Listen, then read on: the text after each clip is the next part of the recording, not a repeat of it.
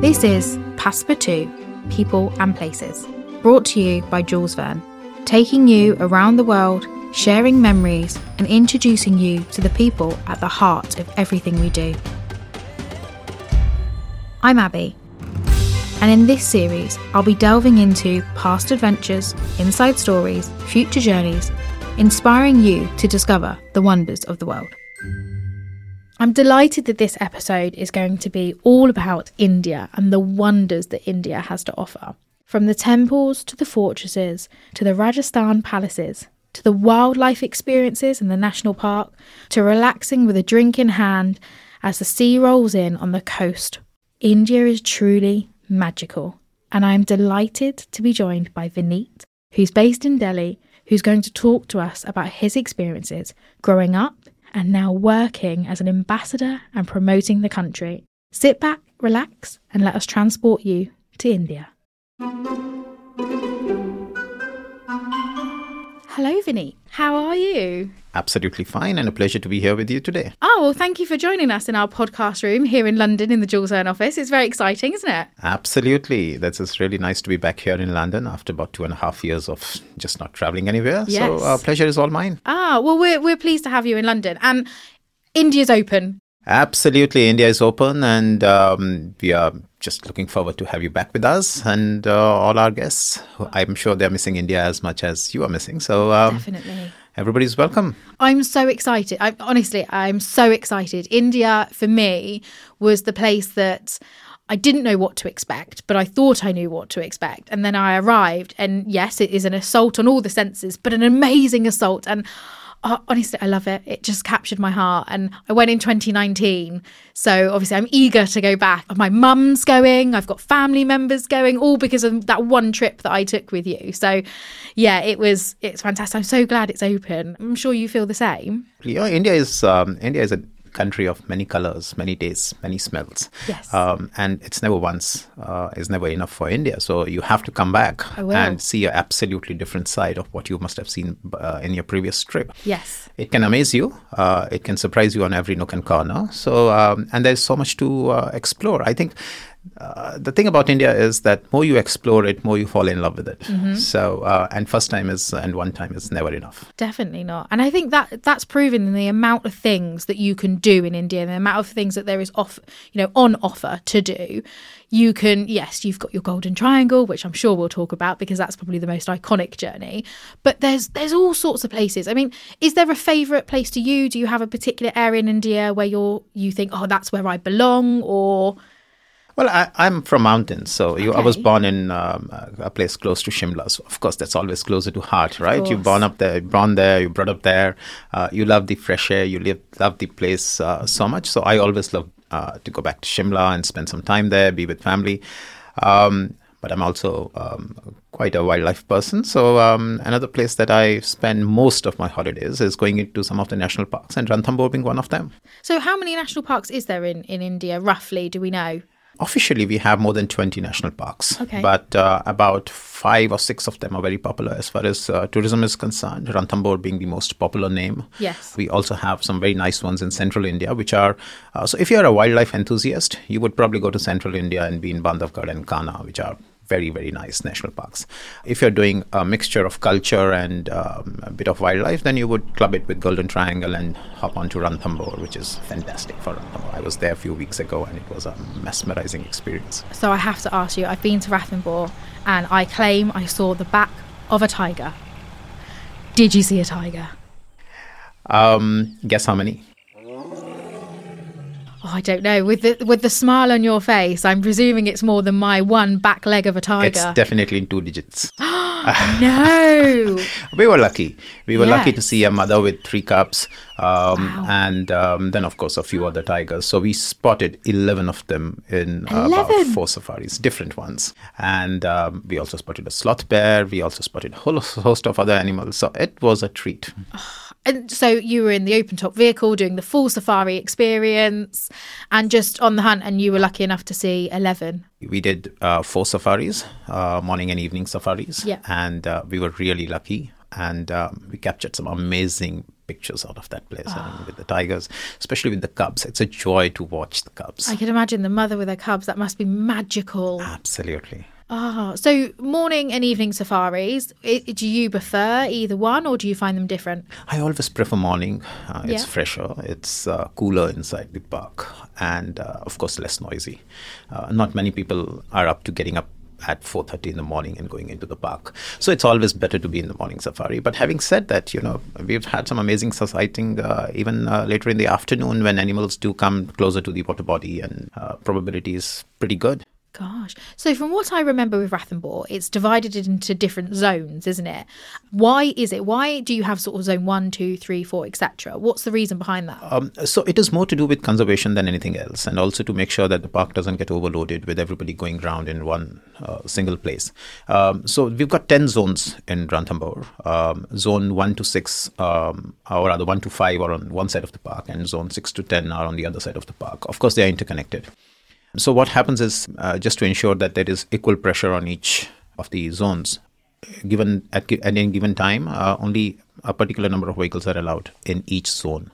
So you know you have a fair chance of spotting it, and you don't actually disturb the wildlife.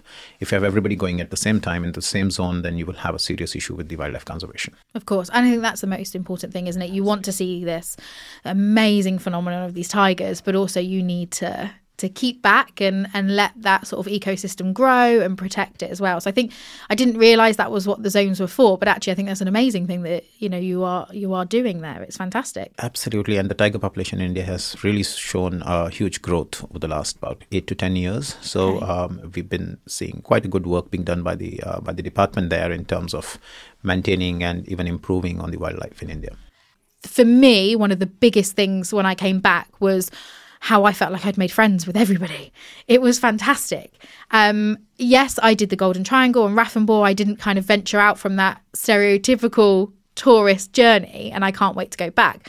But the memories I have are, are fantastic. But do you feel the same the other way around? Obviously, you, India is one of the biggest tourist destinations in the world. People flock there year on year. Do you get the same feeling as we do when you're traveling around India? Do you feel like you're friends with everyone and you're making memories?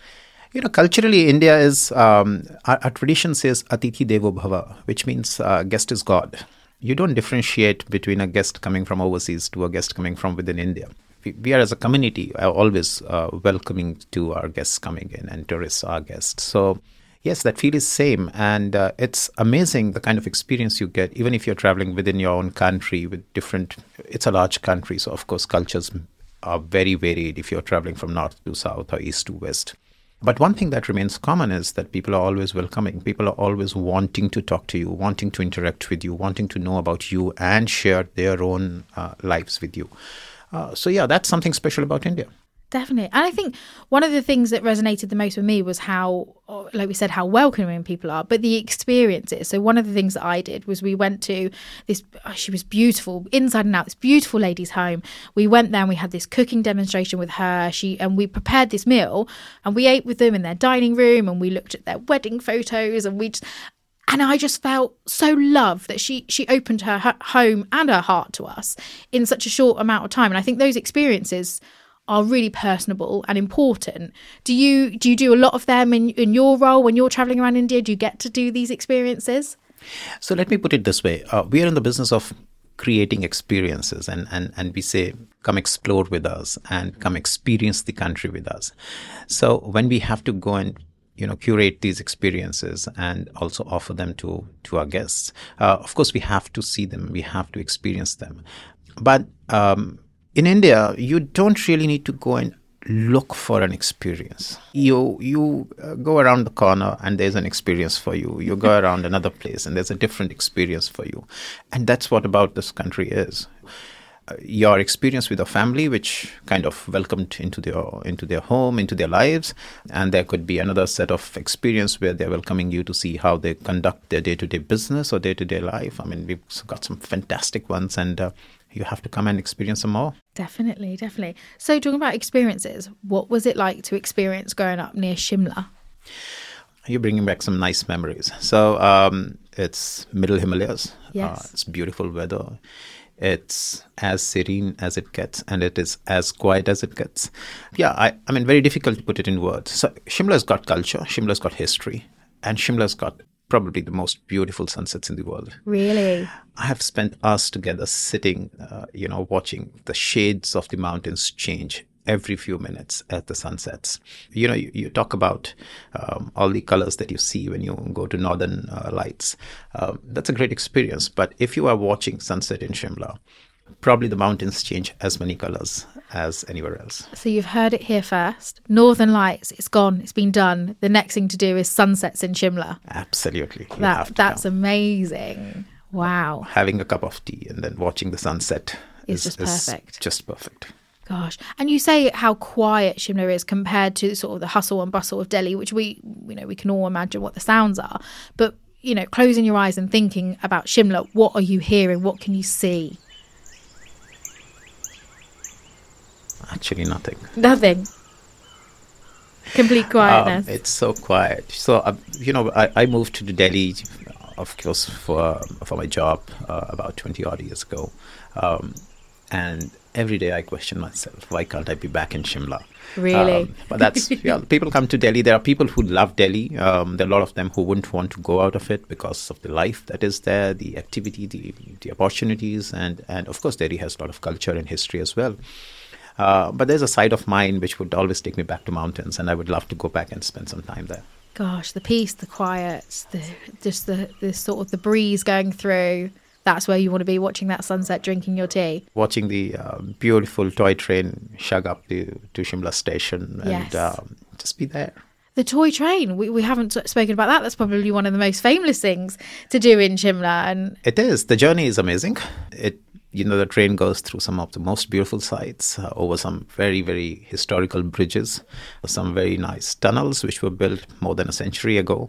It has so much to talk about. But the experience is great. You are you're also sitting next to some uh, local uh, people going on their daily commute and uh, getting to chat to you. Uh, more than happy to chat with uh, any of the guests, um, and uh, quite an experience. So, why is it called the toy train? Well, it's still narrow gauge.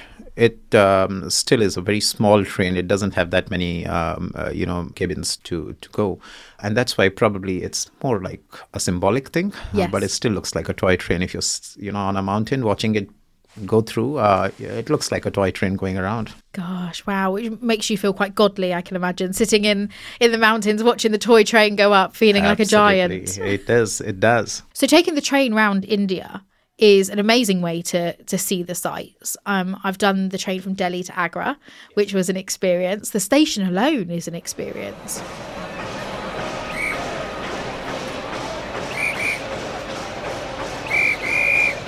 It's just the noises, the sounds, the the whistles, amazing. And then you get on this train and you're you're chugging along the countryside and you see so much. So would you recommend doing a train journey within India as part of a trip? So, um, if you want to assault on all your senses, you should do a train holiday. It can't get better than that. Being at a railway station in India is, is a truly an amazing experience, as you rightly said. But yes, there are some luxury train holidays that we do have in India. Palace on Wheels is a name which is known. I think everybody knows about Palace on Yes. Wheels, and it's a great experience to be on that for six, seven nights. Uh, there's another one which is uh, Maharaja Express, where you kind of really live up to the name of Maharaja or the or the royalty and travel for about six, seven nights.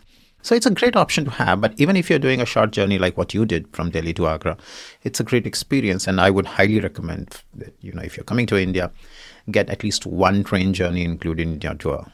Perfect. So there's something for everyone regarding the trains. Even if you're not a train enthusiast, it's something you should experience for sure. Yes, because as you said, being at the station, going through the countryside on this train journey, and it's very comfortable. The trains are as luxurious as they get. Um, so you don't really have to worry about that. But the experience of being at the station, the experience of traveling with locals and listening to the chit chat as, as you do that two hour journey or a, or a longer one is, is always fantastic. Oh, amazing. So Shimla was perfect and calming and, and an amazing place to grow up. And then you took that move to Delhi. And as you've mentioned, it's noisy, it's in your face, it's it's old, it's new, it's cosmopolitan, it's traditional, it's everything. For you, is there anywhere in Delhi that you do sit back and go, "Oh, this is my this is my sanctuary, this is calm," or is it just a complete amazing frazzle of everything? So Delhi's got everything. Uh, for, for, everybody, it's got something or the other, right? So if I need my peace in Delhi, I would go and spend some time at Humayun's tomb. I don't know if you've heard of it, but Humayun's tomb is a beautiful structure right in the middle of the city. And in my view, it's even better than Taj Mahal. If you look at it from my uh, perspective, it's, That's it's a so big beautiful. statement. Yeah. Big It statement. um, and and I can spend hours sitting there. Adjoining is a place called Sundar Nursery, which has been recently restored by Aga Khan Foundation, and they've done a fantastic job of it. Another place where you could just go and spend hours together and do nothing. So if you want mental peace, you know, go to Humayun's tomb, go to Sundar Nursery, and do your stuff.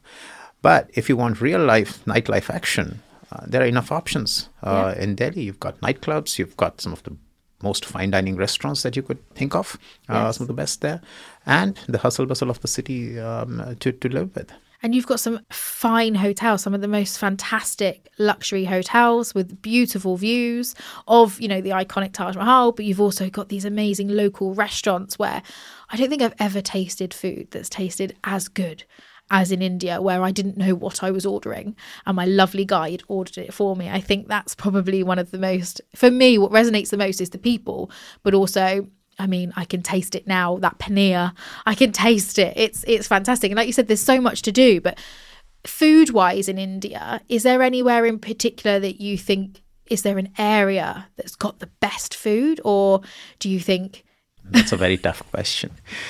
Um, like our languages, um, food changes, you know, cuisine changes every few hundred kilometers in India and changes dramatically. One thing in common is they're all very good. Yeah. So um, to say which one is my favorite, very tough choice. I would I would still go in for the um, Awadhi cuisine as um one of my favorites, which is a lot of kebabs and biryanis and stuff like that. But uh, food, of course, is something that uh, we love to have. I mean, you, whether you're up in Punjab, in Amritsar, uh, where the food is so rich and so so fine, or you in Rajasthan for absolutely different flavor, you go down to south where the food changes dramatically, but still uh, probably a very loved one. But coming back to your your point on hospitality and the hotels, I think yes, we do take pride in having some of the best in the world. Staying at some of these palace hotels, even if they are small palaces or or um, smaller hotels, the kind of hospitality that you get in India is unmatched. Not just from the structural perspective, but also from the service perspective. It's a different level altogether. It it really is, isn't it? I think. And you said so as you've said before, guest is God, and that's what you you live by. So it doesn't matter whether you're traveling from England or you're traveling from France or you're traveling from the north of India to the south. Guest is God, and that's what. And I think it shows, doesn't it? Absolutely, I think that's that's culturally in in in all of us, and if you're in hospitality, that's further kind of reinforced in in our working style, and you could see that even in the smallest of the hotels. And it doesn't request it doesn't require a formal training uh, to bring that out. A lot of our smaller hotels that we uh, work with. We make sure that the local people are employed around. That's also from a sustainability perspective and and a responsible tourism perspective we try to employ a lot of people from from around the places but they have that natural empathy towards the customers they have that natural thing about customer is god and that shows in their service they sh- they do the service with their heart not with their minds and Yes. that's the best part about it Definitely. I think that makes your holiday, doesn't it? Or makes your trip for sure. That kind of love that's behind everything. in absolutely absolutely So, talking about north and south, what is the main difference, would you say, for someone who's traveling to the north, who someone who decides they want to travel to the south? Is, you know, what is the benefit of the north versus the south in, in your eyes? you know, India is a continent, as you rightly said. Uh, there's a huge difference between going from north to south or east to west. So between north and south, I think north is culturally very different from what south is. We have a lot of influence of um, Mughal architecture, um, the style of living, the food, etc., which which is coming in from there, followed by the British Im- impact on it. South um, is slightly different. So the impact is more from Chola dynasty. It doesn't have that much of Mughal impact. The temples there are probably the most beautiful and amazing temples um, in the world. It's a treat to be in Madurai and see the temples out there, or further down near Tanjore or Trichy. Uh, they make such a difference, and they are uh, they're unbelievable in the kind of architecture that exists there. You can't fathom as to how were they built and uh, when, when there was no technology and there were no machines. So that's r- remarkably different than what you see in North. So culture, uh, the architecture, the kind of monuments that you see in South are very different. While people are still very welcoming, there's a difference between the way you would interact with the North Indian versus way you would uh, interact with the South Indian. I mean, North Indians would be more forthcoming or more open or, you know, a bit more talkative than South Indians who would be a bit more reserved, who would be a bit more to themselves. A bit and more laid back, maybe? Not really laid back. Okay. I think that we will leave to Goa. Uh, yes. which is a beach destination, and people like to take life easy out there. But no, uh, some of the best brains in India um, come from South India. So, talking about Goa, as we said, a beach destination, I don't think people necessarily think of India as being a bit of a beach destination, but Goa is the perfect pairing for exploring India and then traveling down and, and relaxing. So, tell me what you can expect from Goa.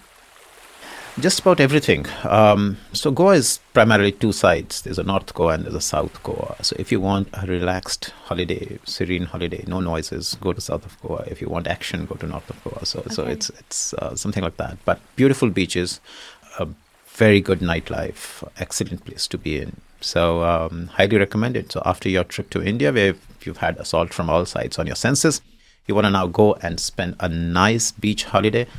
Go down to Goa for three to five nights and come back to um, come back after a full round trip. Perfect, perfect. That sounds like the, the perfect way to actually end a holiday in yeah, India absolutely. rather than getting straight back on the plane and, and jumping home. I know. It takes time to digest all the memories, so it's better to go and, you know, reflect uh, what you saw, what you felt, what you smelled uh, in Goa and, and come back then. What better way to reflect, though, than lying on a beautiful beach? So, Vinny, as a touring company, obviously what we do is escorted touring. And being escorted means that you have a local guide. Why is that different to exploring India on your own? What do you get from from the guides and, and your team in India who you know provide this amazing holidays for us? What is the difference? So let me just go back to the point that I mentioned about Atithi Devo Bhava. One, our guides are not just regular guides who have been given a license to take you around. They they do it because they're passionate about it. And the second thing is that most of our guides are from the area that you're traveling to.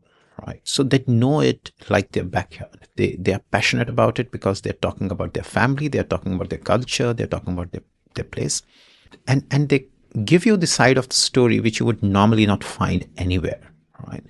Our selection of guides is very careful. So we try to make sure that we have most of the people from the area that you're traveling to which which helps us deliver this special service. Uh, we, we have guides who sometimes take you to meet even their family members and, and have an interaction with them. So so that's what makes difference. And and i think for from both our perspectives yours as a tour operating us as a as your as your partners in india there are two people who make most of the difference for us and one is a tour guide and the second one is our drivers yes. And we take utmost pride in having some of the best in the country. They have to be the best in the country.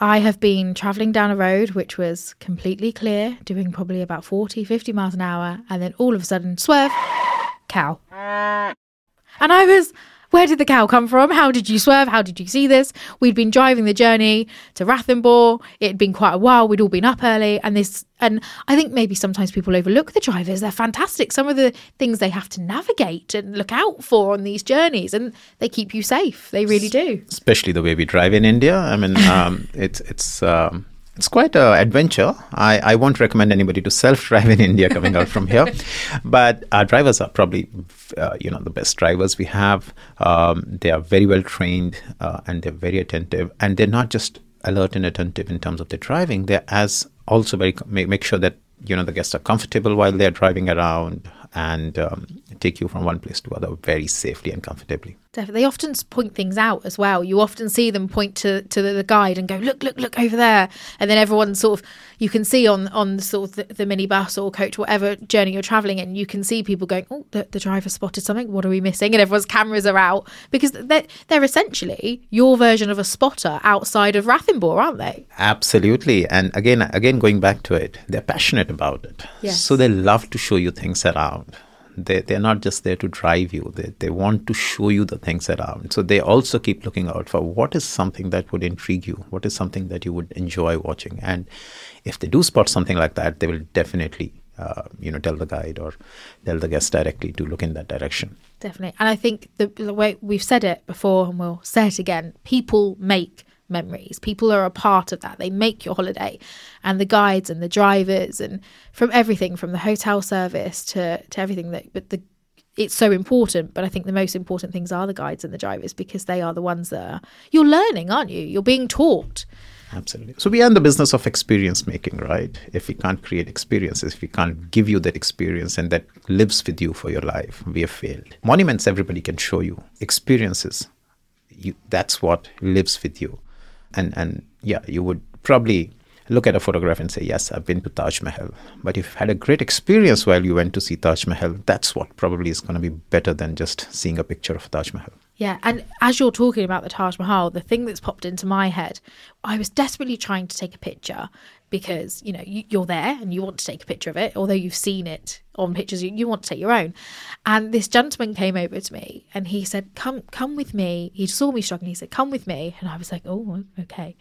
And I walked around the corner and he said, "Take it from, take it from here." And, I, and I'll take it for you. And I was like, oh, okay. And he came back with my camera and he showed me these pictures, and I was like, oh, they're good. He's like, I can do better. And with that, he told me to look at the Taj Mahal. And I looked up and he took a picture of the Taj Mahal in my eye. Wow. And every time I look at that picture, it gives me goosebumps because this gentleman came out of nowhere. He helped me. And then he was like, have a lovely trip. And he won't know the impact he had on me. But that picture to me is is amazing because it, yes, it's very artsy, but that was me looking at the Taj Mahal. I wasn't just there standing in a picture. I was physically looking at it and taking in, and someone caught that moment.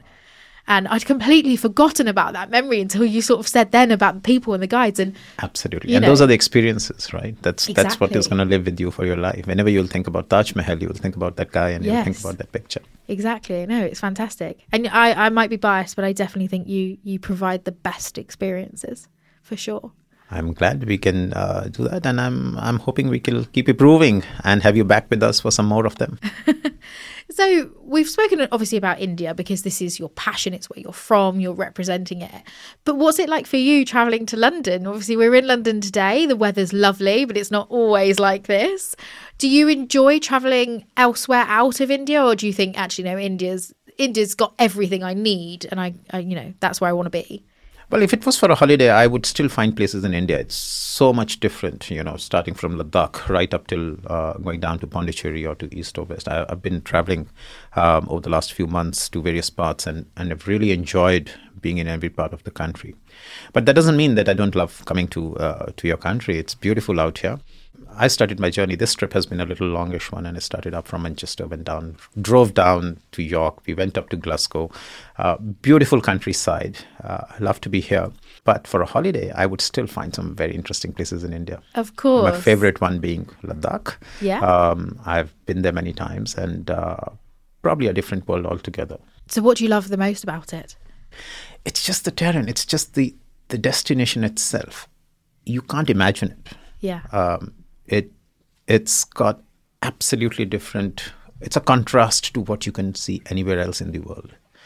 It's, it's, it's an amazing destination, great culture, some very beautiful, uh, you know, sites there to visit uh, with with all the monasteries and uh, people to interact with.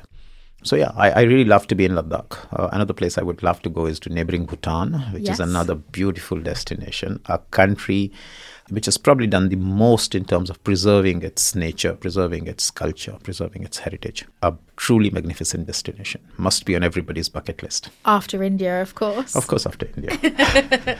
so, one question that I often ask people when they're guests on the podcast is Is there a place in the world that's captured your heart the most? So, I think I can guess your answer, but I am going to ask you so, where in the world has captured your heart the most? Um, a very difficult question, but I think, as I said, I would still go back to Ladakh and spend a lot of time there. Yeah, you That's can you can tell. Truly amazing destination for me.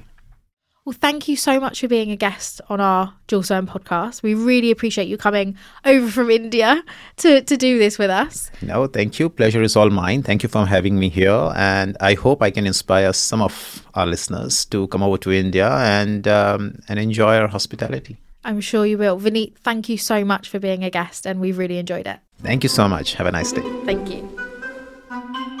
We hope you've enjoyed the latest episode of Passepartout People and Places. Look out for our next episode where we'll be talking to more guests about the people and places that have inspired them the most. We'd love to hear your feedback, so please do get in touch. Thanks for listening.